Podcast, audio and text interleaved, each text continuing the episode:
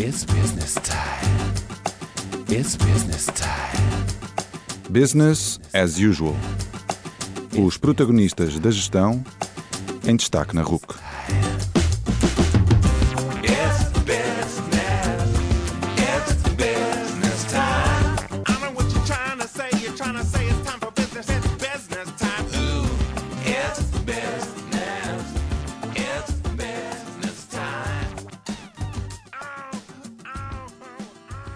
Boa noite e bem-vindos a mais um Business as Usual. O meu nome é António Calheiros e neste nono programa trago-vos o C E O e cofundador de uma das empresas mais emblemáticas de Coimbra. Refiro-me a Gonçalo Quadros, da Critical Software. A Critical Software foi fundada em Coimbra há vinte anos por três estudantes de doutoramento em Engenharia Informática, sendo considerada uma das melhores histórias de sucesso de criação de uma empresa a partir do conhecimento gerado na universidade. Nesta conversa, Gonçalo Quadros fala-nos dos desafios de criar e fazer evoluir a Critical Software, da sua filosofia de gestão e de como na Critical tentam valorizar as pessoas e manter uma cultura de startup. Prestem atenção.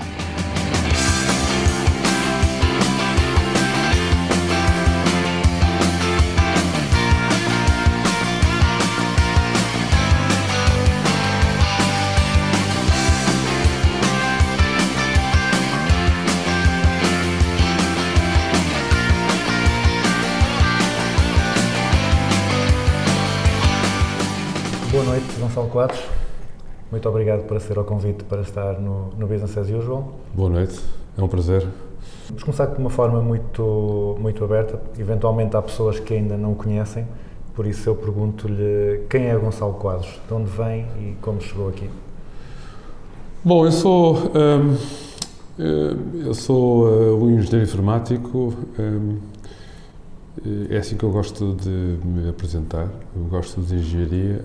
Um, embora hoje, um, enfim, a engenharia, o domínio da engenharia não seja aquele que me ocupa no meu dia-a-dia. Sou engenheiro informático que nasceu e viveu um, sempre em Coimbra, aqui fez uh, todos os seus estudos até chegar à universidade, um, concorreu e entrou uh, ao curso de Engenharia Eletrotécnica, não havia ainda Engenharia Informática. Depois optei, formei-me, especializei-me na área de informática, mas de facto sou engenheiro eletrotécnico. Fiz aqui o meu mestrado e doutoramento. Fiz em Coimbra o serviço militar obrigatório, não é? Portanto, fiz a recruta, o curso especial de oficiais milicianos em Tavira e depois fui colocado em, em Coimbra.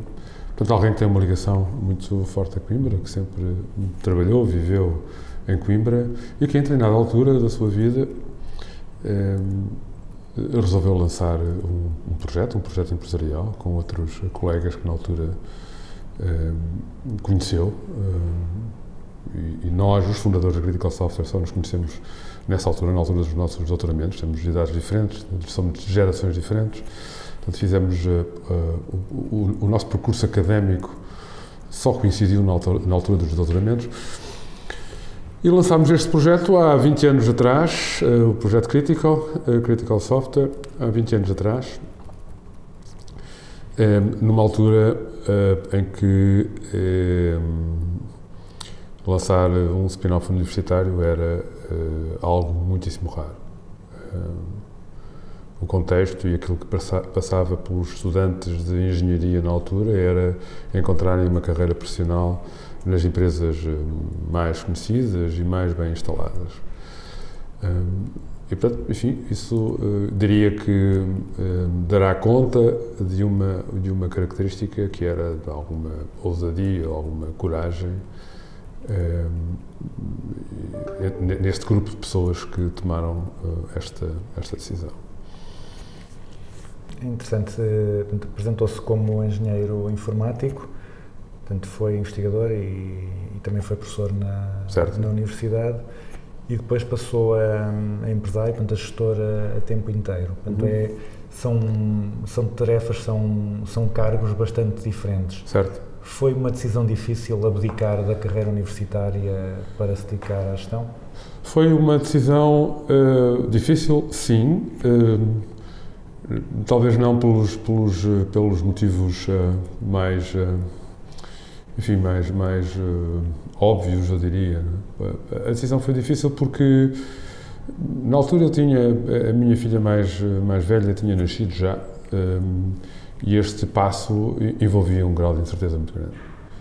Um, e, portanto, largar a carreira universitária uh, que nos trazia alguma segurança e algum conforto, alguma previsibilidade, um, e avançar para uma carreira que era precisamente o oposto de tudo isso. Uh, não sabia bem o que é que ia acontecer.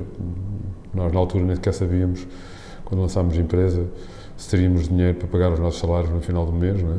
Era exatamente assim que as coisas passavam. Um, isso, de facto, foi difícil. Não tanto por mim, eu acho que essa não tinha... Uh, mas mais por aqueles que de facto dependiam de mim e que eu sentia que não, com, com os quais não podia falhar, como era o caso da minha filha, a Rita, que tinha, que tinha nascido já. Mas eu achava que tinha que fazer esse movimento, porque eu tinha alguns professores de referência e achava que nunca podia ser como aquelas pessoas.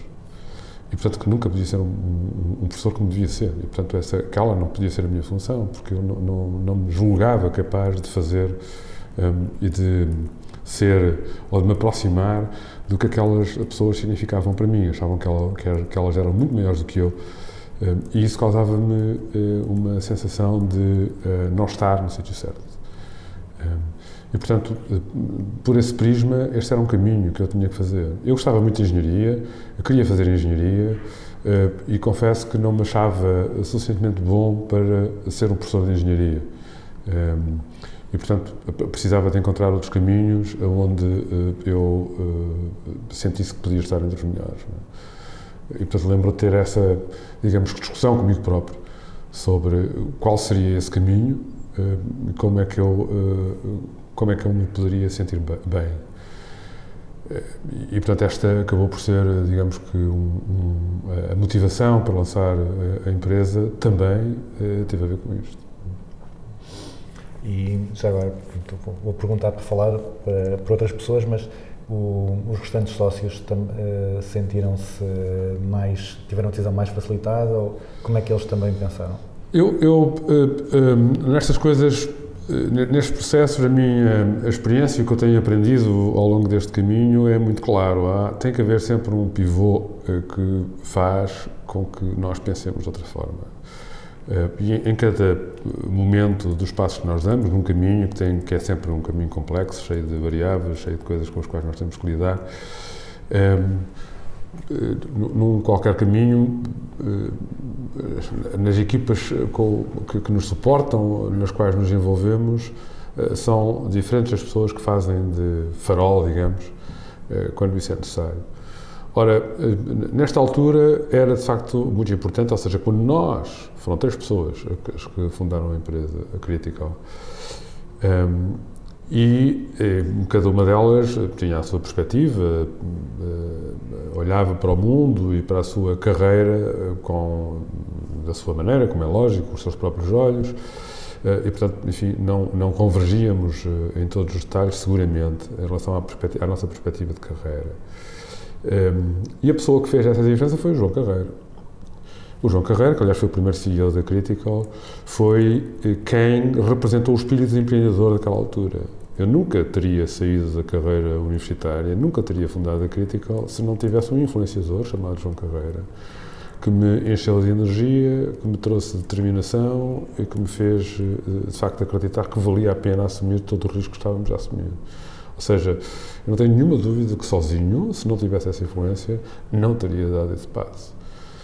Um, e, e para ele foi, de facto, uma, uma, uma alavanca muito poderosa uh, para nos retirar uh, do, do, enfim, do caminho que estávamos a fazer e nos apontar um outro caminho e nos fazer acreditar que aquele caminho era, era possível. E, portanto, isso depois aconteceu ao longo da, da, da, da minha vida, isso tornou-se muito óbvio.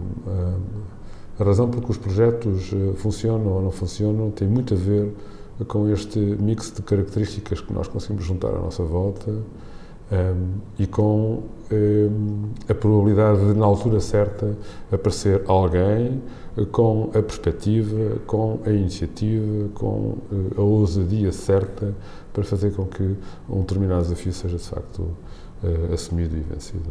Foi o que aconteceu nesse caso.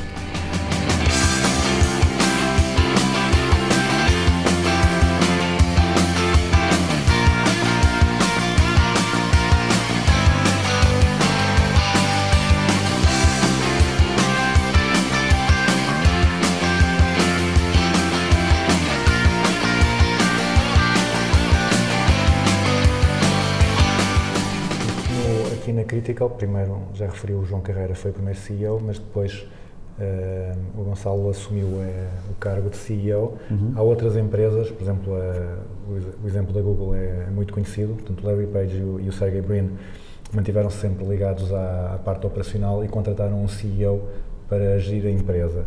Uh, no vosso caso, o que é que vos levou a serem vocês a quererem, a quererem manter a, a gestão? Uh, é, tem a ver com o vosso perfil, tem a ver com a especificidade da atividade da Critical? Nós temos uma, uma ambição, que é um, a de construir um projeto um, que faça o seu caminho um, com, por seus próprios meios. Um, e, portanto, um, o, o que eu e o João, o, o, o Dino, entretanto, seguiu outro caminho, mas o que eu e o João hoje pensamos, e que não é de agora, vem desde o princípio de, de, do lançamento da empresa, é que, de facto, esta empresa tem que ter uma gestão e, uma, um, e, um, e um comando uh, independente, autónomo dos fundadores, da visão dos, dos, dos fundadores. Os fundadores, a grande visão dos fundadores é construir um projeto que depois possa fazer o caminho com autonomia. E deve, deve notar que nós já o tentámos fazer. Portanto, eu larguei Uh, o, o cargo de C E O um, em dois mil e qualquer coisa, confesso. dois ou três, e, um, mas esse projeto não, não, não correu bem um, e depois uh, acabei por regressar um, porque o, o board da Critical Software achou que a melhor forma de nós ultrapassarmos o, o que estava a acontecer nessa altura era eu uh, a tomar o comando. Eu acho que o fundador tem uma relação com um projeto uh, muito especial, como é lógico, não é? Portanto, enfim, uh, nós temos uma, uma, uma maneira de olhar para o que está a acontecer, uh, uma, uma capacidade de avaliar os detalhes e de os sentir, um, um, um conhecimento acumulado, uma sensibilidade adicional, uh, que advém do facto de estar desde o princípio, mesmo antes da empresa uh, uh, nascer, do projeto ter, ter, ter nascido, um, a acompanhá-lo e a, a fazê-lo crescer. Portanto, isso dá-nos, de facto, uma, uma, um, uma capacidade de, de, de comandar, de governar, de escolher os caminhos e de tomar decisões uh, muitíssimo apurado. Um, e, E, portanto, digamos que é mais fácil, eh, tipicamente é mais fácil para um fundador eh, estar eh, com o leme na mão e tomar as decisões eh, certas, precisamente por causa disso. Tem, tem, tem detalhe, tem uma sensibilidade que, são, eh, que estão ao melhor nível do que se pode esperar. Mas não há nenhuma dúvida, e isto está nas nossas cabeças, não há nenhuma dúvida de que um, um projeto com... Eh, eh, com eh, ambição não pode estar dependente de ninguém em particular eh, e também não pode estar dependente dos fundadores. E, e portanto, nós temos procurado fazer isso. Temos tido eh, uma estratégia, portanto, a Critical, em determinada altura, definiu como estratégia eh, o, lançar, o lançamento de um universo de outras empresas focadas em tecnologias, em produtos que nós desenvolvemos internamente com as nossas equipas. E, portanto, dessa forma nós distribuímos as, as nossas lideranças, não é? Portanto, partimos, digamos, com um desafio em vários um, e depois cada um desses desafios resultante desta divisão do que estamos a fazer um, é assumido por diferentes líderes, não é? Mas o que é certo é que nós, na Critical Software, apesar, na, portanto, na empresa-mãe, digamos assim, apesar de termos tentado já fazer antes, não, não conseguimos ainda fazê-lo. Eh, mas esperamos que esse seja o caminho, que aconteça com alguma naturalidade. Eh, esta vantagem de ser fundador, eh, que terá a ver com aquilo que eu acabei de referir, é uma vantagem que também é, devo dizer, muito exercitada pelo ecossistema. Nós preferimos, por exemplo, nós sabemos, entendemos, vemos isso no nosso dia-a-dia, que os investidores preferem é, é, é, investir em projetos a onde os fundadores estejam ligados. É, precisamente porque esperam deles um tipo de, de, de relação com o projeto e uma capacidade de se entregarem àquilo que é necessário fazer, muitas vezes com espírito de missão, com espírito de sacrifício, etcétera, que é tipicamente diferente de quem não é fundador e que não tem um determinado tipo de relação, também no plano emocional, com o projeto em causa. Eh, mas, enfim, como digo, e apesar de tudo isto, eh, nós, a nossa visão e o nosso objetivo é criar eh, na, eh, na Critical Software eh, uma visão que tem que estar muito assente no mérito. Deve ser C E O quem tiver as melhores condições, as melhores características para ser o C E O da empresa. Eu devo dizer, já não devia ser o C E O da empresa. Uh, isto aconteceu uh, porque houve um, um caminho, um passo, que não correu como nós estávamos à espera e era preciso reagir. Uh, e nós reagimos desta forma. Enfim, uh, foi, competiu ao board, naturalmente, da crítica, aos, aos seus acionistas, a quem representa os seus acionistas, decidirem quem seria a melhor pessoa para conduzir os destinos da empresa e para enfrentar os desafios que estávamos a, a enfrentar. Uh, A escolha recaiu sobre mim e eu assumi essa, essa posição com muita determinação. Uh, costuma-se dizer que ninguém é feliz num lugar onde já o foi, uh, e eu disse isso na altura, uh, mas uh, entendia que tinha que estar disponível, se fosse uh, essa a decisão uh, do board, devia estar disponível, devia mostrar a minha disponibilidade e assim foi. E aqui estou.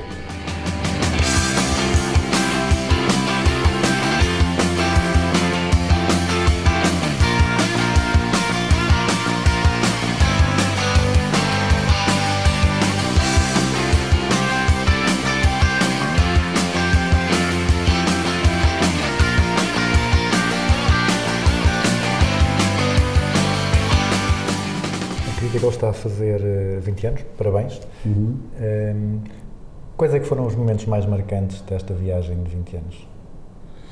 Há muitos momentos marcantes. Eu acho que este ano, o ano dos vinte anos, será um momento marcante para a Critical. Estou muito entusiasmado e, e particularmente, enfim, satisfeito com as expectativas que nós e que se podem concretizar este ano. E, portanto, espero que podemos conversar sobre isto daqui a algum tempo. Eu diria que o momento mais marcante para a Critical aconteceu quase no início, e poderá voltar a acontecer vinte anos depois, que foi a, a nossa relação com o Jet Propulsion Lab em Pasadena e com a NASA, e que nos deu um destaque absolutamente inusitado. E foi um golpe de sorte, devo dizer. Nestas coisas não devemos ter medo de assumir a sorte. A sorte e o azar fazem parte do nosso caminho e aquilo que fazemos com, com, com um e outro eh, influenciam muito eh, a, a nossa capacidade de chegar às conquistas que, que, que, que aspiramos a alcançar. Eh, mas, de facto, isso, eh, nós não, não fomos atrás da, do Jet Propulsion Lab ou da Agência Espacial Norte-Americana. Eh, eles chegaram até nós. Um, e nós um, tirámos partido de um conhecimento brutal que tínhamos adquirido na Universidade de Coimbra. Portanto, a Universidade de Coimbra foi a grande responsável por, por, esse, por esse feito, digamos assim. Uh, nós tivemos o mérito de saber capitalizar, saber tirar partido uh, disso mesmo. E, portanto, eu diria que esse foi o grande, o grande momento da Critical, porque nos tirou uh, da irrelevância e nos, uh, uh, e nos, deu, nos trouxe os holofotes. E isso foi muito importante para construirmos credibilidade, reconhecimento em mercados. Nós fornecemos sistemas críticos. Portanto, trabalhamos com clientes que são muito exigentes e que têm que confiar em quem nos fornece as soluções, as tecnologias, as competências, as pessoas. E, portanto, entregar ou ser supplier de uma, de uma estrutura, de uma organização como a NASA, era meio caminho andado para construir essa confiança que nós, na altura, não tínhamos. Aliás, eu costumo contar essa história. A coisa acabou por ser um pouco bizarra porque eh, a empresa tinha acabado de ser lançada e, eh, e, e o, o, o management do Jet Propulsion Lab queria tirar referências nossas e, e, e procurou a Agência Espacial Portuguesa, e depois não havia Agência Espacial Portuguesa e eles ficaram primeiro absolutamente espantados como é que era possível um país não ter uma agência espacial.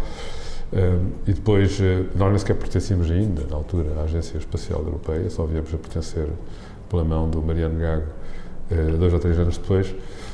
E, e, e, e, portanto, eles ficaram muito espantados com isso e depois ficaram espantados como é que um país que não tinha nenhum tipo de indústria no, no setor aeroespacial estava a produzir tecnologia que eles consideravam que era a melhor tecnologia do mundo, por isso eles estavam a adquirir uh, na área, na altura da área da injeção de falhas. Não é? Portanto, é aqui que entra Uh, o laboratório do professor João Gabriel e do Henrique Madeira uh, e todo o trabalho que foi feito uh, que nos colocou no topo uh, do que na altura existia uh, no mundo, uh, ainda que não houvesse nenhuma indústria, não é? Porque era um pouco bizarro, uh, mas eu diria que nós em Portugal sempre fizemos as coisas ao contrário, não é? Portanto, uh, criámos um laboratório de excelência ainda antes de haver indústria que pudesse tirar partido dele. Portanto, a universidade não foi estimulada pela indústria, neste caso foi precisamente ao contrário, a universidade estimulou a indústria e as oportunidades de se desenvolver negócio nestas áreas. E, portanto, isto foi um golpe de sorte absolutamente extraordinário, que era nós termos tido uma universidade que fez um caminho nesta área contra todo o que era expectável, porque não havia uh, nenhum tipo de estímulo vindo do lado da sociedade, da comunidade, da indústria, para se desenvolver tecnologia nesta área.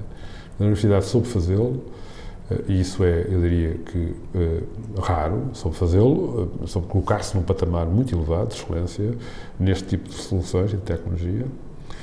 Um, nós aparecemos, e aparecemos com esta vontade de criar um projeto, e depois, no meio destas duas coisas que já por si eram improváveis, aparece o interesse do Jet Propulsion Lab no que nós estávamos a fazer. E este interesse aparece porque houve uma mudança de paradigma, na altura, na Agência Espacial Norte-Americana. Eles estavam uh, a utilizar sistemas uh, hardware feitos em ligas especiais que eram capazes de sobreviver às condições hostis do espaço. Uh, e o facto de estarem a utilizar essas ligas especiais fazia com que uh, eles tivessem que estar sempre uh, a desenhar eles próprios os sistemas, o hardware, os processadores, as memórias, os buses que ligam uma coisa à outra, um, e, portanto, não conseguiam tirar partido da uh, uh, enormíssima capacidade que hoje já existia no plano comercial, em indústrias, sei lá, como a Intel, por exemplo, que estavam a fazer isso com uma eficácia absolutamente extraordinária. Portanto, eles estavam sempre atrás do que nós já tínhamos disponíveis uh, uh, uh, nos, no, no, na, na indústria. Uh, estavam atrás e gastavam muito mais dinheiro porque não, não tiravam partido dessa eficácia instalada nessa mesma uh, indústria. E, portanto, em determinada altura alguém disse, não, nós vamos uh, utilizar aquilo que, os, que as empresas estão a fazer, porque estão muito à frente de nós, conseguem fazer isto muito melhor que nós, porque pronto, têm vocação para fazer isto, são otimizadas para fazer isso. Portanto, nós temos de utilizar aquele hardware e não estar a desenvolver hardware em, em, eh, com componentes especiais para sobreviverem aos, aos raios cósmicos e aos íons pesados e toda aquela atrapalhada que afeta os sistemas lá em cima.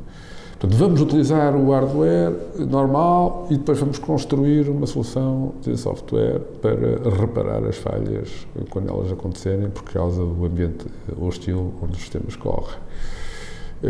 Desenharam um projeto, na altura com as grandes empresas, a Cray, a Silicon Graphics, toda aquela malta que fazia parte do imaginário de um qualquer engenheiro informático da altura, e depois chegou uma altura que tinham de testar. Tinham de testar a solução. O software estava feito, eles tinham de testar se aquilo funcionava. Não. E para testarem, em ambiente real, precisavam de um injetor de falhas. E começaram à procura de quem estava a trabalhar em injeção de falhas, precisamente para testar a robustez dos sistemas, e cruzam-se connosco. E, portanto, é uma coisa, é um golpe de sorte. A injeção de falhas é uma coisa que era um nicho, uma coisa muito específica, muito particular, onde nós estávamos a trabalhar, e eles começam a perceber, oh, espera aí, há aqui uma malta, uns gauleses ali numa aldeia perdida, que tem uma qualquer pessoa mágica, enfim, que nos pode ajudar a resolver o problema. E, e, e, portanto, foram eles, a iniciativa do contacto foi toda deles. Aliás, nós no início não acreditávamos, achávamos, também é uma história que eu já contei algumas vezes, achávamos que era uma brincadeira dos nossos companheiros da, do laboratório.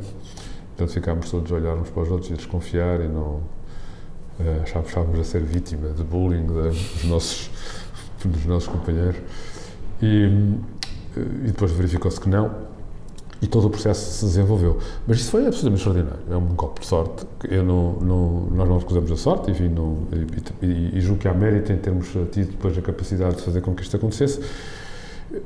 Mas isso foi um, um fator absolutamente extraordinário e foi o momento uh, para a Critical. Eu acho que nós estaremos em vias de poder vir a, a passar por algo muito semelhante, outra vez, vinte anos depois, e passarmos para uma outra galáxia em termos do que somos enquanto empresa, uh, da posição, da nossa posição do mundo e da nossa capacidade também de, de, de mudar esse mundo, que é aquilo que mais anima um engenheiro, é esta capacidade de intervir, de mudar, de melhorar a vida das pessoas, de resolver problemas.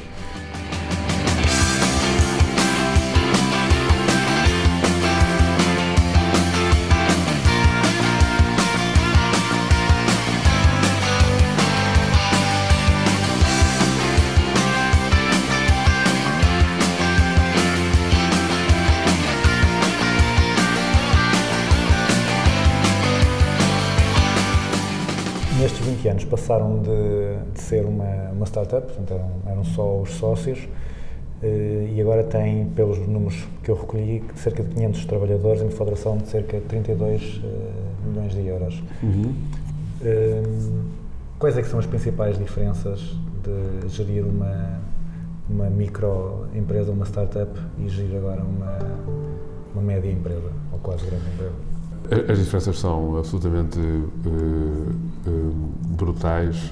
Uma, uma startup caracteriza-se por um, um, um contexto de cumplicidade, de espírito de grupo, de equipa, de, uh, que é absolutamente extraordinário. Um, Quando há um conjunto de pessoas que se movem por algo que é um desafio tipicamente importante, eh, muitíssimo disruptivo nas suas vidas, eh, é, é relativamente fácil crescer essa mesma cumplicidade e esse espírito de grupo eh, eh, que, é, que, é, que, é, que é brutal, é muitíssimo intenso. Isso foi o que aconteceu na altura. Nós, eh, foram três os fundadores, depois trouxemos logo a seguir mais uma, duas, três pessoas e fomos crescendo a partir daí, sempre com uma cumplicidade e com um espírito de grupo muito forte.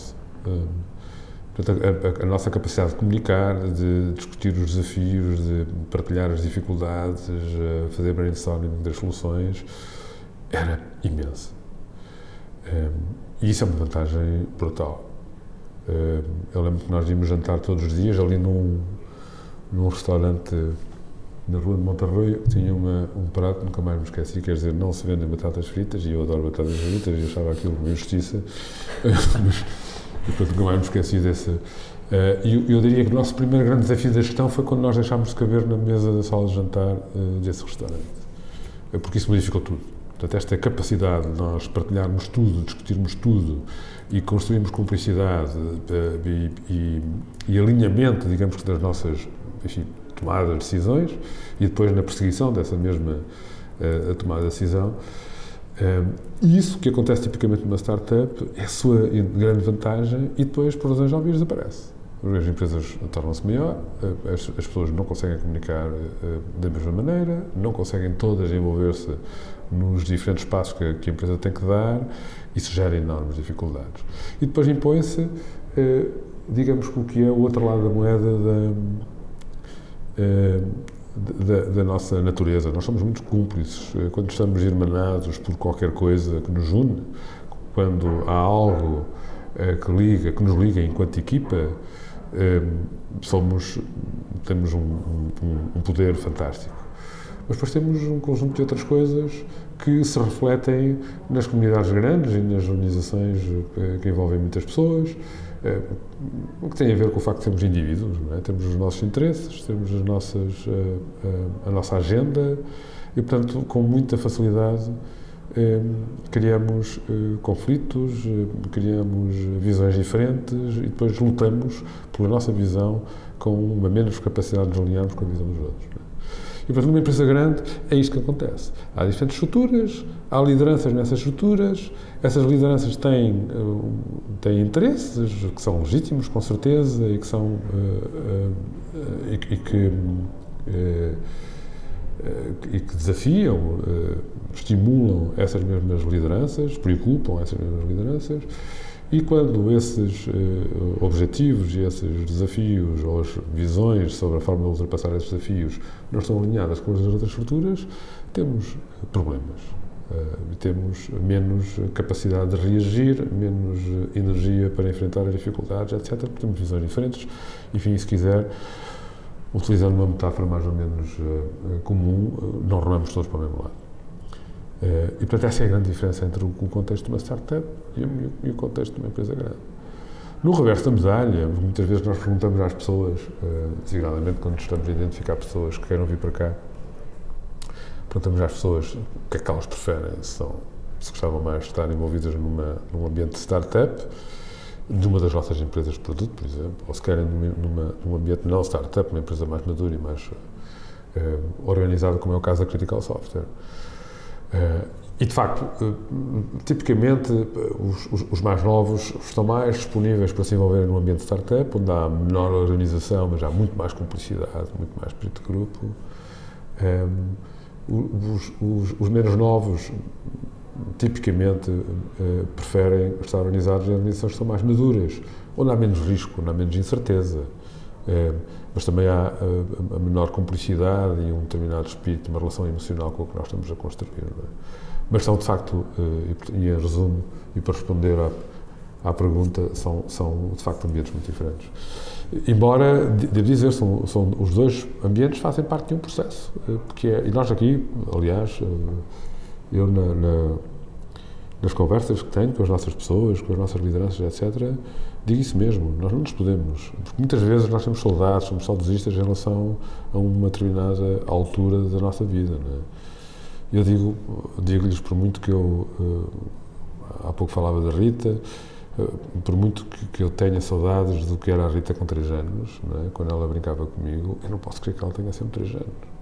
E, portanto, ela hoje não tem três anos, está noutras coisas, faz outra, faz outra coisa, relaciona-se comigo de uma maneira muito diferente, não é por isso que eu gosto menos dela, e isso é normal. Numa empresa como a nossa é exatamente a mesma coisa, nós não podemos ser sempre uma startup, não podemos sempre fazer as coisas da mesma maneira, se isso estivesse a acontecer, alguma coisa estava errada e nós não tínhamos futuro, não é? E, portanto, enfim, isto tem apenas a ver com o estágio, o nível de maturidade, o nível de cumplicidade, a maneira como nós trabalhamos, é algo que tem que forçosamente evoluir. Hum, já agora, como referiu que era tão importante essa cumplicidade, têm práticas de gestão que vocês aqui apliquem para tentar que, mesmo a empresa sendo maior, continuem a, a ter alguma cumplicidade e a fomentar esse ambiente ah, entre as pessoas? Absolutamente. Nós preocupamos muito com isso, nem sempre é óbvio como é que nós devemos fazer isso. Mas uh, nós mostrarmos que nos preocupamos antes de tudo, eu costumo uh, referir isso, porque é verdade, antes de tudo nós somos uma comunidade. Nós só somos uma empresa depois de sermos uma comunidade. Nós só podemos construir empresa, portanto, responder aos, aos nossos desafios enquanto empresa, se formos uma comunidade. Uma comunidade que se preocupa com os seus, uma comunidade que toma conta uns dos outros, uma, uma comunidade... E, portanto, nós temos um conjunto de, de medidas e fomos tomando um conjunto de medidas que procuram mostrar essa preocupação, esse nosso envolvimento. Não aqui há muito tempo tomámos uma medida que foi os, os dois meses de, adicionais de licença de gravidez para, para as nossas de licença de gravidez para as nossas mães estarem com os filhos durante os primeiros seis meses, portanto complementando o que o Estado dá, que são quatro meses, e que tem um pouco a ver com isto. Não é? Portanto, há um conjunto de medidas práticas desta natureza é, que nós temos vindo a assumir porque queremos construir comunidade, porque queremos é, é, levar à prática esta vontade de nos preocuparmos uns com os outros, de fazer com que as pessoas possam ser felizes e possam é, encontrar é, um, um estilo de vida, uma forma de viver a vida que as preencha, que as orgulhe e, e que as faça sentir protegidas. Não é?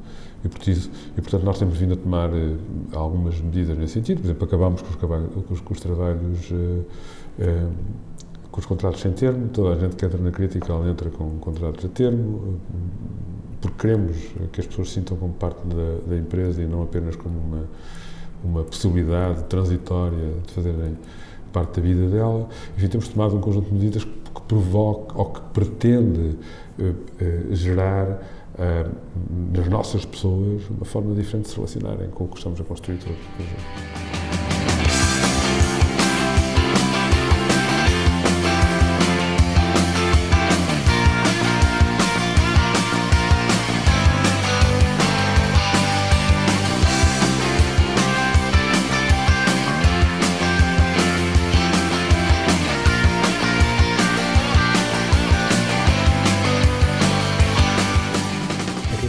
Direcionada, como estava a falar, para o setor aeroespacial e foi expandindo a atividade para outros setores, a banca, a automóvel, etcétera.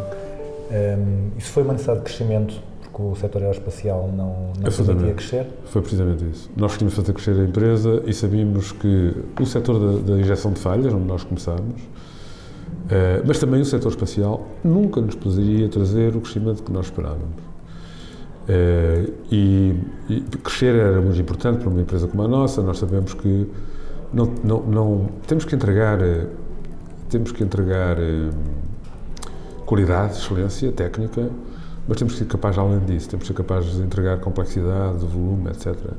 E, portanto, nós precisávamos de crescer para dar essa confiança aos nossos parceiros, aos nossos potenciais clientes. E sentíamos que, para o fazermos, tínhamos de estar fora do mercado espacial. Portanto, avançámos muito rapidamente para os, para os mercados mais próximos do mercado espacial, como o aeronáutico ou o mercado da defesa, eh, que são mercados com, próximos, que têm lógicas de funcionamento muito próximas. Muitas vezes os players, os atores, os decisores são, são, são, são os mesmos.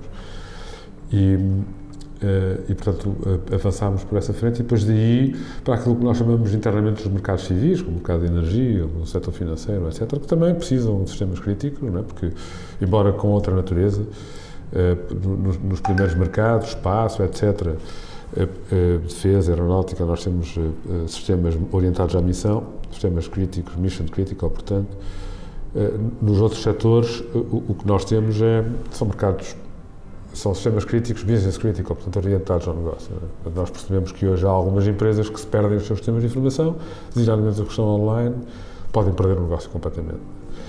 E, portanto, isso fez com que nós utilizássemos o mesmo tipo de competências, o mesmo tipo de abordagem de negócio para nos posicionarmos junto desses clientes potenciais e desenvolvermos negócios com eles. Mas pronto, esse foi o caminho. Primeiro os mercados mais próximos do setor espacial e depois aquilo que nós chamamos de mercados civis, que estão um bocado mais distantes, mas que também precisam uh, deste tipo de competências e tecnologias. Uh, já disse em algumas entrevistas que o crescimento da Critical foi muito maior do que o que tinham previsto. Sim, sim. Uh, normalmente as empresas, uma das dificuldades é sustentar esse crescimento. Uh, o que é que a Critical fez para conseguir crescer de forma sustentável, para não ficar questionado? Eu, eu, nós fizemos uma coisa, eu, a metáfora que utilizo é do pugilista. O pugilista está sempre um, a saltar, um, a dar pequenos saltos e falo um, para se preparar para, para atacar quando, quando quer atacar ou para se defender, sair do sítio onde está quando é atacado. E nós basicamente o que utilizámos foi precisamente essa estratégia. E muitas vezes, digo, é preciso explicar internamente às nossas pessoas porque é que fazemos, somos criticados, estamos sempre a mudar, não é? E nós o que fazemos é estar sempre a mudar, nunca estamos satisfeitos, estamos sempre em mudança contínua, porque a mudança obriga-nos a pensar em, em tudo, obriga-nos a, a, a desafiar, enfim, rotinas e algumas ideias que se vão fazendo e que se vão instituindo. E, portanto, nós reconhecemos que o mundo está a mudar de forma radical. Hoje, as pessoas que estão a entrar na Critical não, não, não pensam de forma similar, nem pouco mais ou menos, àquelas que eram os, os, os mais jovens eh, os, há vinte anos atrás, quando nós, quando nós nascemos. E, portanto, nós para garantirmos que somos capazes de mudar também, porque se o mundo muda à nossa volta, nós temos que ser capazes de mudar, porque senão ficamos eh, sem pé, sem... Para o fazermos, temos que estar, ter, ter, estimular este exercício da mudança interna, portanto, obrigar-nos a mudar. Portanto, de novo, a natureza humana, como sabemos, resiste à mudança. E, portanto, uma estratégia para nós sustentarmos o nosso crescimento e podermos responder sempre, e julgo que temos conseguido, porque, enfim, temos crescido e temos, temos tido bons resultados. Hoje a Critical está num patamar elevadíssimo no seu desempenho, felizmente. E mesmo depois de ter lançado oito spin-offs, empresas de produto que foram lançados a partir dentro da, da, da empresa e que, portanto, exigem energia adicional, há equipas, pessoas, etcétera, que saltam para outras empresas e, portanto, causam impacto na Critical, que deixa de poder contar com elas no seu dia-a-dia, etcétera. Enfim, apesar de tudo isso, nós temos feito, de facto, um caminho que me parece que é um caminho sólido e que tem muito a ver com esta, este nosso exercício, que é um exercício constante de eh, mudar. Estamos sempre a mudar, a mudar a forma como nos organizamos, mudar eh, a, a nossa estrutura, como, como vimos ainda há pouco, mudar o, o, o C E O também, por aí fora. Eh, tudo isso eh, nos ajuda a, a ir promovendo o ajuste, eh, a ir promovendo eh, uma melhor adaptação àquilo que vai acontecer na nossa volta e que, de facto, nós reconhecemos que está a mudar muito. Portanto, eu acho que esse tem sido, eh, digamos que, o o aspecto essencial. Eu li uma história que no início vocês tiveram muita dificuldade em obter financiamento, que os bancos não, não acreditavam em vocês. A partir de um certo momento, ou, portanto, inicialmente a questão financeira foi, uma, foi um desafio, foi uma dificuldade. Uh, para a frente, o que é que foi a maior dificuldade? Foram encontrar as pessoas certas? O que é que foi, o que é que vos, o que é que vos, o que é que vos fazia perder o sono? Eu, eu diria que houve, houve alturas em que eu perdia o sono porque não, não sabia se ia ter dinheiro para pagar os salários. Essa foi uma, foi, foram alturas um, difíceis um, porque um, digamos que essa é a nossa responsabilidade maior. Um, nós temos que não, não, não colocarmos em causa a vida das nossas pessoas. Mas, entretanto, nós ultrapassámos e, enfim, encontramos uma solidez, isso já não é uma questão. Hoje a empresa não tem dívida, aliás, temos dívida negativa, enfim, fomos muito cautelosos e, portanto, temos uma, uma almofada muito interessante que nos permite resistir às intempéries. Temos trabalhado porque quisemos eliminar completamente a dívida, não queremos trabalhar com dívida depois do que aconteceu, depois da queda do, do Lehman Brothers e tudo, tudo o, o, o que aconteceu no mundo à volta disso, eh, fez, fez, fez-nos tornar mais estritos em relação a esse aspecto. E, portanto, ganhámos essa almofada. Eh, e eu diria que, de facto, o nosso grande desafio é desenvolver as competências que nós precisamos para continuar a crescer e para fazer do projeto um projeto eh, bem-sucedido. Eh, a maneira como nós nos apresentamos, aquilo que nós gostamos de ser, eh, resume-se a uma frase: a escola de engenharia. Nós somos uma escola de engenharia. Eh, é, é aquilo que nos move, é aquilo que, aliás, os, os nossos parceiros e, e clientes procuram de nós. Eles veem em nós uma escola de engenharia, alguém que consegue construir, formar, desenvolver bons engenheiros, mas mais que bons engenheiros, boas equipas de engenharia, pessoas que trabalham bem entre elas, que têm a cultura certa, cultura de proximidade, de cumplicidade, etcétera. E, obviamente, depois tem as competências, as chamadas hard skills, as competências técnicas que são necessárias para os diferentes projetos. E, portanto, nós investimos nisso. Investimos na formação, investimos na criação da cultura certa, investimos, investimos na promoção dos valores e tudo aquilo que nos torna mais unidos. Eu acho que esse é um aspecto essencial dentro da empresa. Há muitas práticas hoje, temos, as pessoas não estão a tocar aqui a nossa volta, porque estamos aqui, nós estamos todos a tocar à hora do almoço, unem-se e vêm fazer uma jam sessions com, a, com os instrumentos.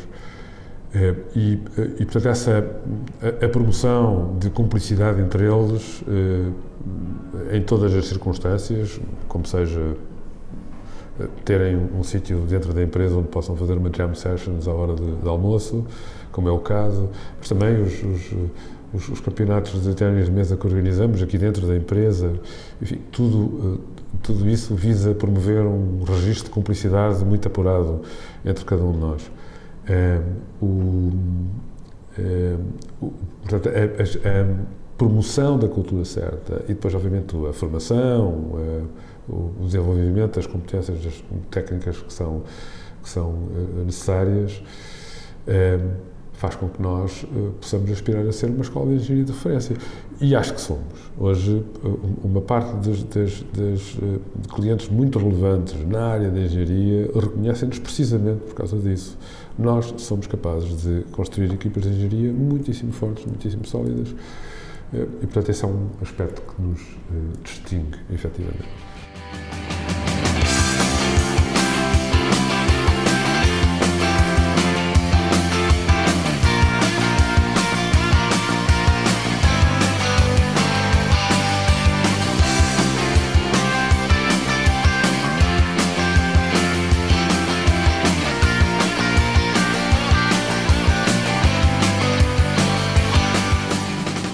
Critical ainda hoje é um dos exemplos que são, que são dados da capacidade inovadora e empreendedora da Universidade de Coimbra e do I P N. Ao longo destes vinte anos, como é que a Universidade e o I P N têm evoluído e continuam a conseguir potenciar jovens investigadores a criarem o seu negócio e a desenvolverem as competências? Eu, eu acho que sim, quer dizer, uh, Uh, acho que não é bom uh, uh, que a Critical, muito honestamente, acho que não é bom que a Critical seja apontada demasiadas vezes, porque isso significa que não aparece quem possa, uh, enfim, desafiar essa, essa posição. Mas há algumas empresas que, que têm aparecido, uma mais, mais recente é a Fidesy, é um excelente exemplo, uh, haverá outras. Agora, eu não tenho nenhumas dúvidas, Coimbra está a ficar para trás. Se nós olharmos para o que está a acontecer no ecossistema de Braga, por exemplo, no ecossistema do Porto, nós percebemos que há uma dinâmica muito maior a este nível. Estão a acontecer mais coisas do que está aqui a acontecer, em Coimbra. Portanto, acho que devemos prestar atenção a isso. A universidade é uma excelente universidade, nós já provámos, já há alguns bons exemplos, da Critical, mas muitas outras empresas de base tecnológica que apareceram, podem com certeza aparecer outras, não forçosamente nas áreas das, das, das, das T I C, das tecnologias de informação, e, mas eu acho que nós não podemos, temos que ser mais ambiciosos. Aliás, genericamente, eu acho que a cidade perdeu relevância, perdeu ambição, está, sente-se bem instalada, está adormecida, não uh, é exigente uh, em relação ao que deve ser a sua ambição. Uh, e, portanto, eu acho que exemplos como o nosso, mas não quero, enfim, parecer presunçoso, não é isso que me vai uh, na cabeça, nem é isso que me preocupa, e este assunto preocupa-me, de facto. Uh, Eu, eu acho que devíamos ter muito mais exemplos como o da Critical, como o da Fiz, da Fidesy, como o da W I T, como enfim, de outras empresas eh, que têm feito um caminho bom, forte, sólido. Eh, mas, eh, passados os vinte anos, nós devíamos ter eh, dez vezes mais empresas que referir na ponta da língua eh, quando estamos a falar sobre este assunto. E, portanto, é preciso reinventar este ecossistema, a relação entre a universidade, neste triângulo universidade, I P N, indústria. Eu acho que é preciso reinventá-lo, reestimulá-lo um, e fazer com que as coisas aconteçam com outra, um, com outra, com outra, com outra intensidade, com um muito maior volume. Isso acho que falta. Uh, referiu que, que se tem falado isso na primeiramente na última campanha eleitoral, portanto, da incapacidade para Coimbra assegurar os jovens que, que forma. Um, apesar disso, na área da informática, sente que há mais capacidade de prender os talentos ou que também não conseguimos fazer? Eu, eu acho que... Acho que é, não há, não há, nós precisamos de mais talento nesta área. Uh, felizmente, uh, temos atraído investimento externo uh, de dimensão importante uh, que tem posto em causa, enfim, a nossa capacidade de resposta. Precisamos de mais pessoas, precisamos de mais pessoas qualificadas. Uh, mas o que é certo é que a pressão é muitíssimo maior uh, em Lisboa e no Porto. Não tem nada a ver. Uh, e que uma boa parte dos nossos jovens vão para Lisboa e para o Porto, aqueles que se formam aqui em Coimbra, não há também sobre isso nenhuma dúvida. E essas cidades funcionam como polos de atração, dão uh, às nossas pessoas aquilo que uh, elas não encontram aqui. Um, hoje, os millennials, os mais jovens, procuram espaços para viver, especialmente criativos, energizantes, vibrantes, Isso faz a diferença. E nós temos tido alguma dificuldade em fazer em Coimbra. E, portanto, o que eu sinto é que há um apelo uh, dessas grandes metrópoles uh, que é, uh, tem sido muito difícil de combater. Uh, nós vamos fazendo a nossa parte, enfim, nós continuamos a recrutar essencialmente em Coimbra, não é? Continuamos a crescer essencialmente em Coimbra. Uh, uh, temos uh, quase trezentas pessoas aqui e vamos uh, ter algumas mais, uh, continuar a crescer. Uh, mas não há nenhuma dúvida que a dinâmica que a cidade tem que ter para criar um contexto para não só reter as pessoas que aqui se formam um, e que não podem olhar para Coimbra apenas para um sítio onde vão para a universidade e acabar o seu curso, um, e, e, e, portanto, instituir com naturalidade esta transição pela cidade, passagem por Coimbra apenas para efeitos de graduação. Podemos deixar que isso se institua e, bem pelo contrário, temos que fazer o contrário. Temos que ir buscar jovens, jovens talentos às outras cidades para virem trabalhar e construir a cidade aqui. Estamos longe de conseguir fazer. Hoje, eu diria que não exagero quando digo que nenhum jovem formado numa outra universidade vem trabalhar para Coimbra. Ninguém, passa pela cabeça de ninguém fazer isso. Isso não pode ser. Não está bem. Não, a cidade não pode sentir que está bem quando não é capaz de fazer. E eu, eu diria que isso acho que é óbvio para toda a gente, basta olhar para tudo, todos os indicadores e olhar para todas as análises possíveis, nós percebemos que ninguém, nenhum jovem talentoso vem eh, trabalhar para Coimbra depois de se formar numa qualquer universidade, lá fora ou cá dentro, onde quer que seja. E, portanto, é um sinal muito forte de que alguma coisa tem que ser feita, alguma coisa não está bem e que a cidade não pode ser ambicio- ambiciosa se continuar a... Uh, um, se não modificar este estado de coisas. Esse apelo que as grandes metrópoles exercem sobre os profissionais também exercem sobre as empresas. Se calhar seria mais fácil para a Critical estar em Lisboa ou no Porto? Estamos. Mas a sede continua a afirmar-se como uma empresa de Coimbra. Sim. É uma... Nós somos... Um ponto de honra ou, é, ou faz sentido em termos de negócio? Não, não sei se faz sentido, honestamente. É mais um ponto de honra de que uma, de uma decisão bem suportada por um negócio. Uh, hoje, de facto, uh, nós temos condições diferentes noutras cidades melhores. Uh, temos uma, uma preocupação, uh, enfim, basta ver que nós estamos instalados num parque industrial. O parque industrial não é o sítio certo para estarmos instalados.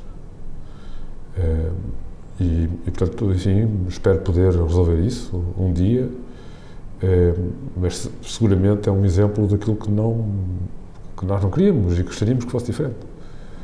Eu, eu nas outras cidades, tenho ou parques tecnológicos ou uh, sítios no centro da cidade onde posso instalar, que é um aspecto cada vez mais importante e que eu valorizo muito.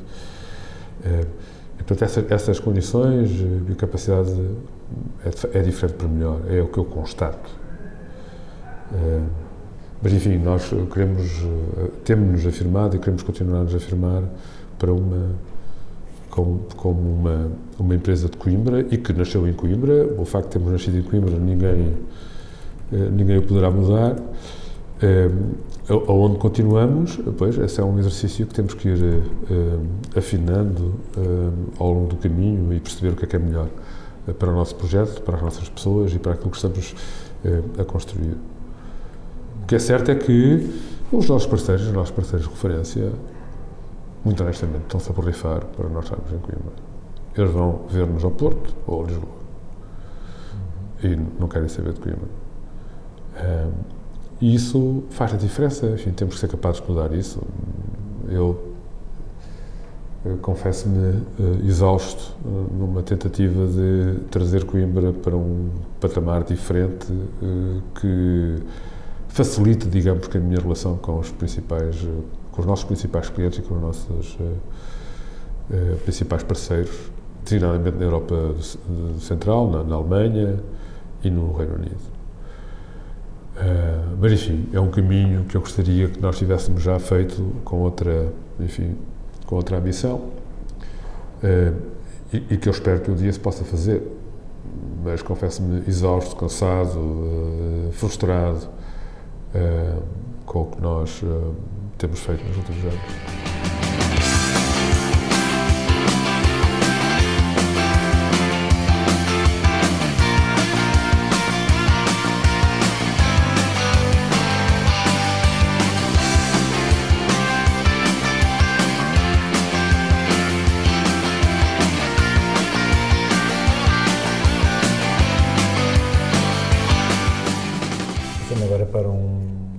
lado mais, mais pessoal.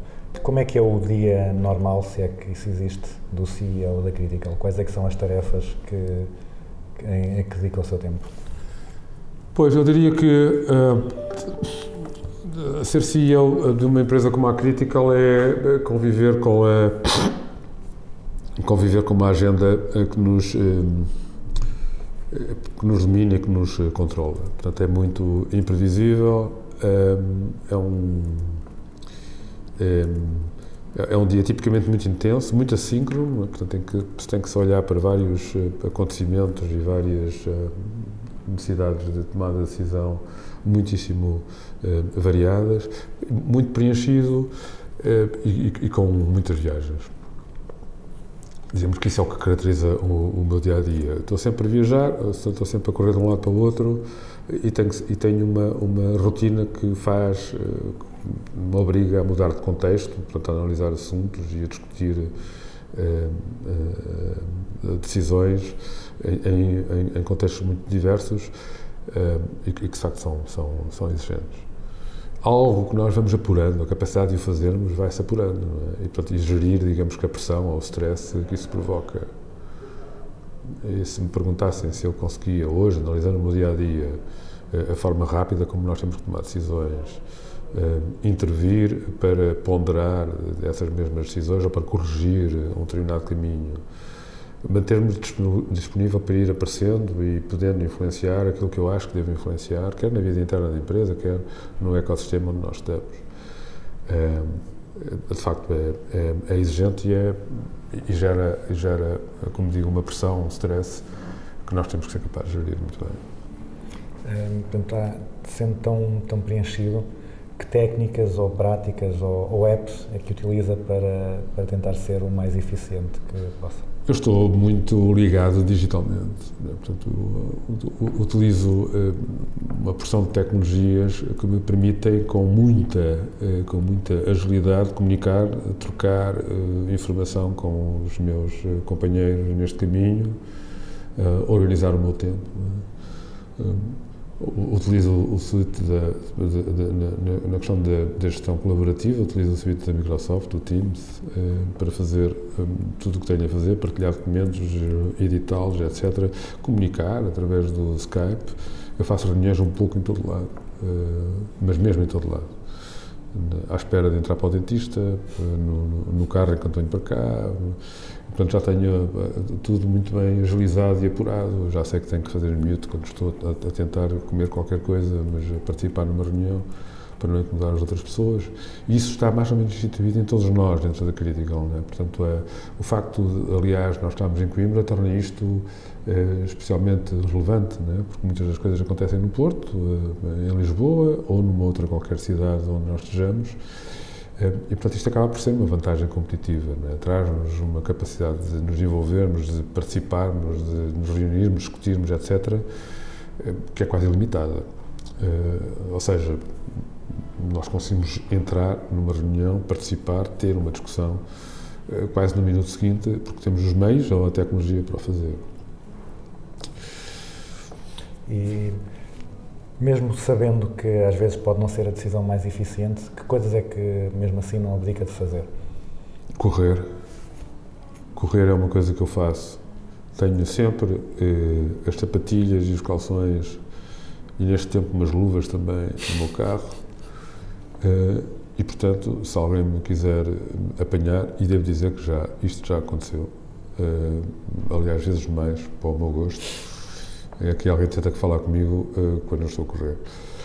Mas se me forem ali ao Chopal, uh, ou uh, antes do pôr do sol, uh, ou ao Parque Verde, depois do pôr do sol, uh, encontro-me a correr quase todos os dias. Antes de ir para casa, paro e, e procuro correr, nem que sejam vinte minutos. Normalmente um bocado mais. E corro por duas razões, uh, porque me sinto muitíssimo melhor, e portanto uh, as minhas funções cognitivas melhoram. Uh, o que está seguramente associado à segunda razão, que é a dormir, a dormir melhor. Uh, eu, uma das coisas que mais me perturba e que, ao qual eu sou muito sensível, é a qualidade do sono. E eu, quando não corro, uh, perco muito rapidamente a qualidade do sono. Tenho um sono muito leve, estou sempre a acordar, uh, e depois, ah, depois de acordar, há determinados assuntos que me assaltam, que tomam conta da minha, da minha, enfim, do meu pensamento e, e, e fazem com que eu não durma. Correndo, isso deixa-me acontecer, tenho um bom sono, um sono profundo, e isso é absolutamente essencial para, uma, para aguentar o ritmo a que estou sujeito. Uh, o que é que faz que os seus colegas ou amigos achem assim menos vulgar ou mais estranho? Eu acho que os meus colegas, os meus amigos, e eu devo dizer que isso é, uma, é um assunto que, me, que eu prezo e que me, que me preocupa, é, aquilo que, que, que se queixam de mim é que é, estou demasiado tempo sem aparecer. Eu tenho uma, um núcleo de amigos que é absolutamente excepcional e distintivo, são amigos, é um, é um grupo relativamente largo de pessoas, que se conhecem desde os nossos tempos de universidade, em cursos diferentes, mas já vínhamos na, do liceu, e já nos conhecíamos nessa altura, encontrávamos-nos muito regularmente nessa altura, partilhávamos um pouco de tudo das nossas vidas e continuámos a fazê-lo durante todos estes anos, não é? Portanto, trinta anos depois, continuamos a fazê-lo, e eu serei talvez a pessoa mais ausente, não estou ausente completamente, mas serou sou a pessoa mais ausente, ou seja, talvez a maior diferença em relação ao que se podia esperar de mim é, é, é, nesse, nessa, nesse ecossistema dos meus amigos é estar mais disponível para as tertúlias, para os encontros que, que, que acontecem com muita regularidade e aos quais eu falto é, com, com demasiada frequência.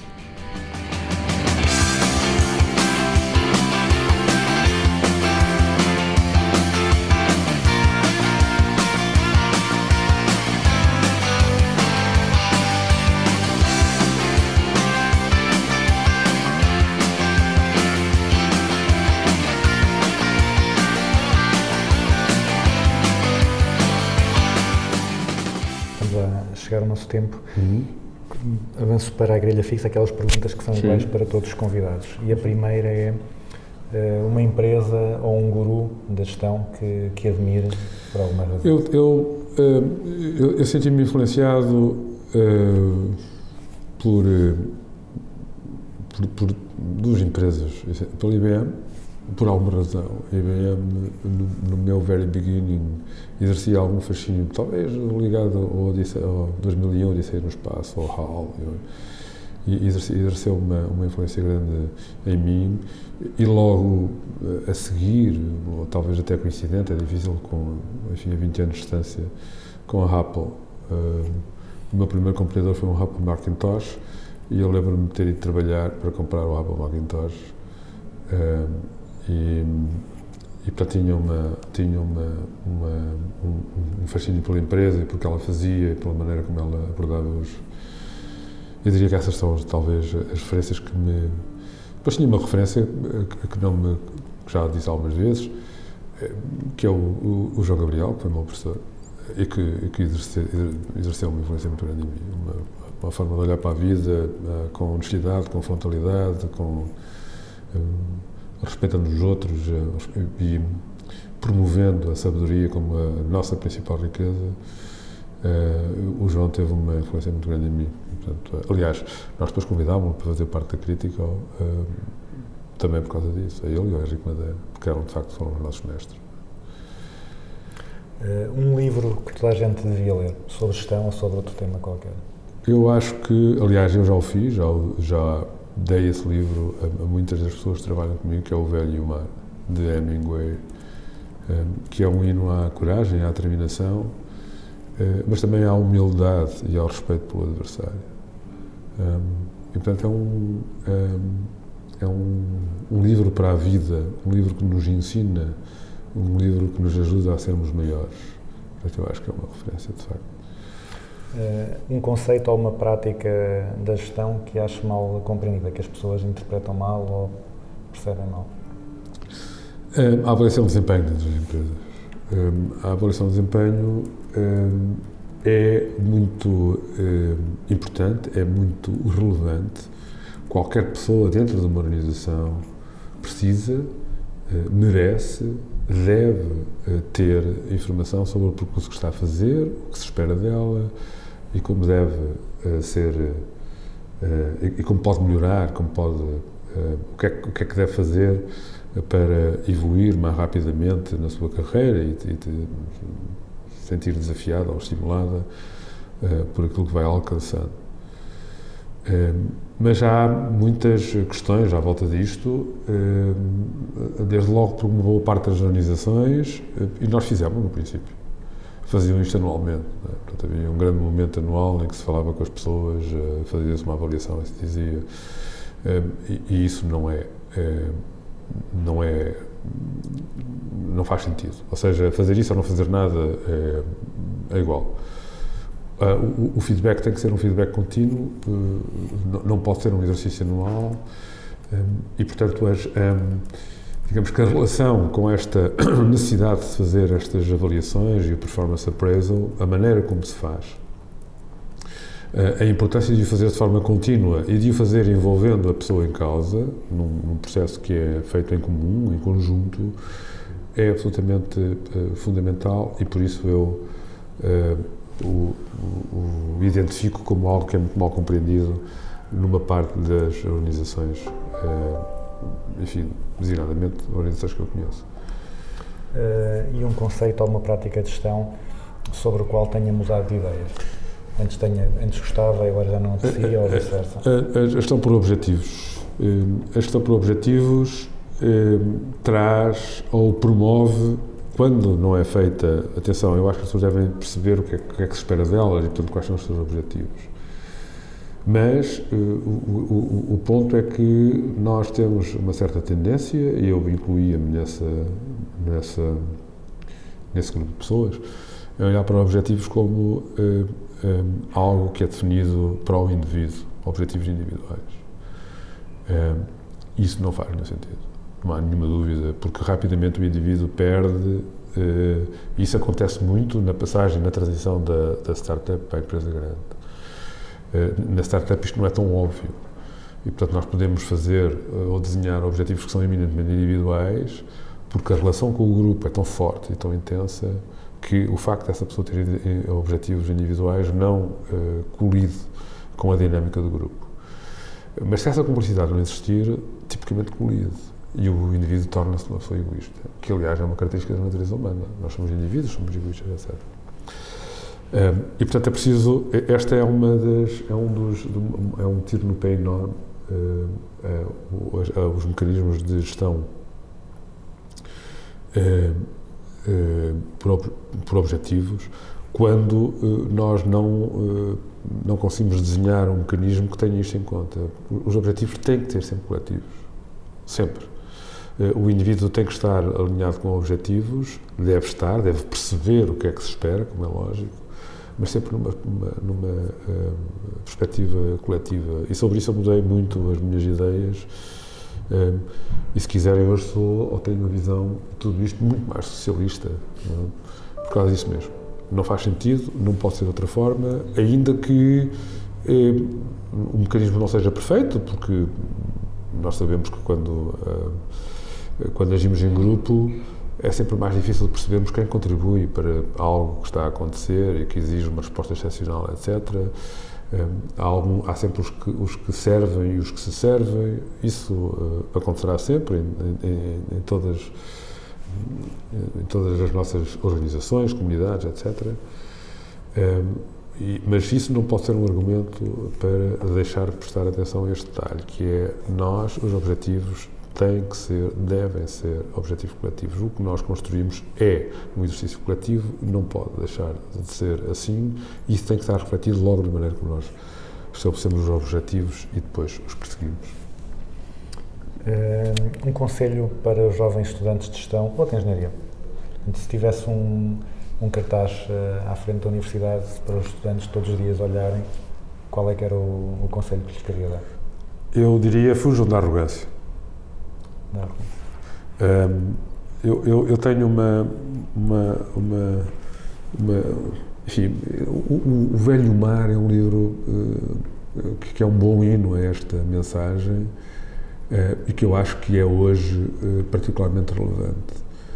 Uh, um jovem uh, gestor, um, um engenheiro, tem sempre uma componente, vai ter sempre uma componente importante de gestão na sua vida, precisamente porque o seu trabalho vai ser um trabalho coletivo, ele vai uh, adquirir responsabilidades e vai trabalhar numa equipa, gerir uma equipa, influenciar uma equipa. Portanto, ele tem que estar, ele, ele tem que ser intrinsecamente humilde para ouvir o que acontece à sua volta, para perceber o que acontece à sua volta e para poder alinhar, influenciar da melhor forma possível a equipa, as pessoas que estão um, à sua volta. E isso, uh, no mundo em que nós vivemos hoje, é uh, um desafio enorme, geralmente o mundo da gestão. Eu devo dizer que a melhor forma de estragar um bom gestor é dar-lhe um M B A. É a minha experiência. Porque apenas por esta questão muito simples ele torna-se arrogante. Acha-se que é o melhor do mundo, acha-se que é um tipo fantástico, etcétera, porque tem um M B A, etcétera, e portanto já sabe tudo, as técnicas, os mecanismos, etcétera, etcétera, etcétera. E é, é a, a, a forma como eu vejo isto, e, e, e falo por experiência própria, tenho visto isto a acontecer, é, é um, uma forma muito comum de estragar um indivíduo que tem um potencial muito grande. E, portanto, digamos que o conselho que eu dou aos mais jovens é: fujam da arrogância. Por muito bons que vocês sejam, por muito fantásticas que sejam as vossas conquistas, há sempre quem faça as coisas de uma maneira muito mais fantástica, algo muitíssimo melhor sobre vários pontos de vista. E, portanto, a humildade e a uma, uma forma de olhar para o mundo que tenha em conta o que são os outros, o que fazem os outros, é uh, o mecanismo mais importante para vocês poderem evoluir. E, finalmente, uma música para concluirmos o programa. Eu seleciono Foi Por Ela, do Fausto Bordalo Dias, porque foi por ela, acho que o nome diz tudo. Uh, nós, um, uh, um qualquer caminho só faz sentido se nos apaixonarmos. Uh, e, e, portanto, a paixão tem que... Tem que Temos que fazer por alguém, por alguma coisa, uh, o caminho que queremos fazer. E, portanto, acho que Foi Por Ela é uma, é uma boa música. Ok, parece-me que sim. Muito obrigado pelo seu tempo e, e mais uma vez, um feliz aniversário para a Critical. Os parabéns pelos vinte anos. Muito obrigado, foi um gosto, foi um prazer.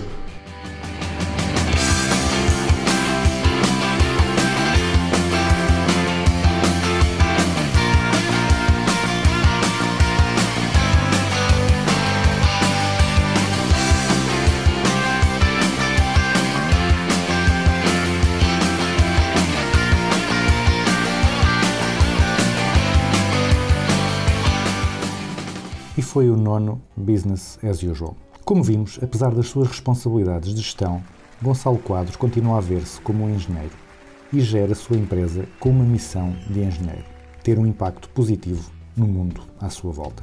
Esperamos também que esta entrevista tenha um impacto positivo nos nossos ouvintes. O Business as Usual regressa daqui a duas semanas com mais uma conversa com um protagonista de gestão. Para já, fiquem com a música sugerida por Gonçalo Quadros. Foi Por Ela, de Fausto Bordalo Dias. Sempre o mesmo em frente ao mar, também me cansa. Diz Paris, Berlim, Bruxelas, quem me alcança? Em Lisboa fica o Tejo, a ver navios. Dos rocios de guitarras à janela, que eu já danço a valsa em pontas, que eu passei das minhas contas. Foi por ela.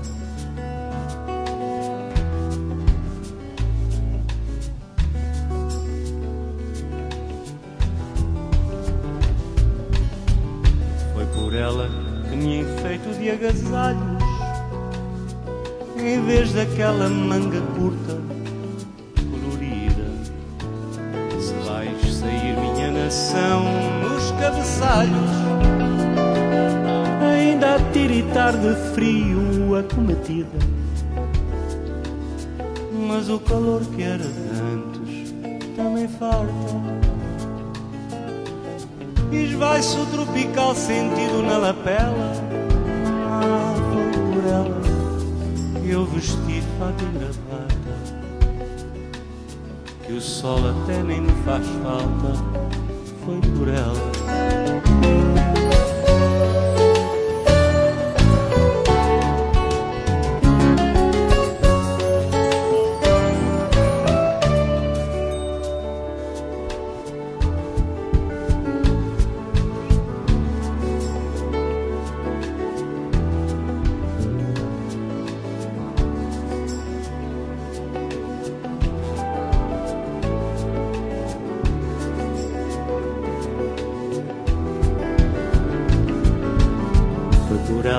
Passo por coisas graves e passei passando as passas dos algarves. Conta-te o santo mileireiro por todo o ano. Foi por milagre que eu até nasci profundo, e venho assim com um tritão subindo rios que dão forma como um deus ao rosto dela. Ah, foi por ela que eu deixei de ser quem era, sem saber o que me espera. Foi por ela.